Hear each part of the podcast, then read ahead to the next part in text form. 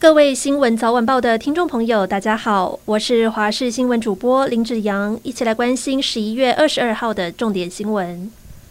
卡达世界杯开踢，但是这一届很有可能是阿根廷足球巨星梅西的世界杯最终战，而阿根廷队在台湾时间今天晚间六点对决沙乌地阿拉伯。梅西在赛前记者会表示，自己现在处在最佳的状态，希望可以为阿根廷拿下首胜。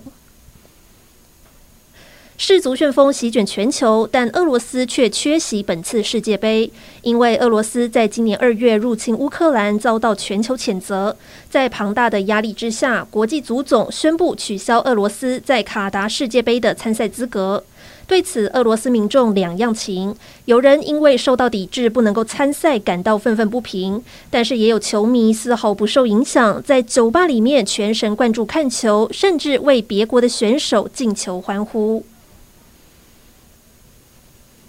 国内选战消息：投票日逼近，选情激烈的新竹出现弃保。国民党籍的副议长于邦彦在脸书贴出与高虹安的合照，强调支持有能力赢过民进党的人选，呼吁集中选票支持高虹安。林耕仁紧急召开记者会，集结几乎所有的国民党籍议员，主张团结支持林耕仁。不过，现场独缺于邦彦和议长许修睿。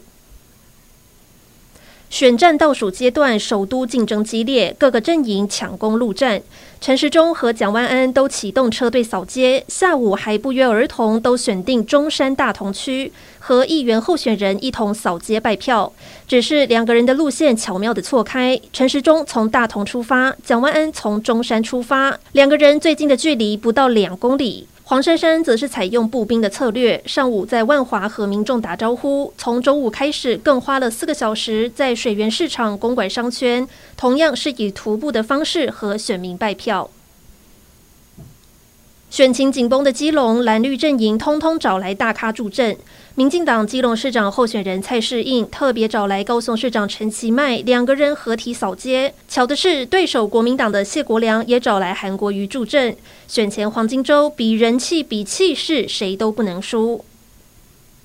昨天是屏东荣总开始营运的日子，一早陆续就有乡亲前往看病。截至下午五点，门诊总共服务五百零二人次。屏东终于盼到大型医疗院所，也让不少的患者直呼真的很方便，再也不用奔波到高雄。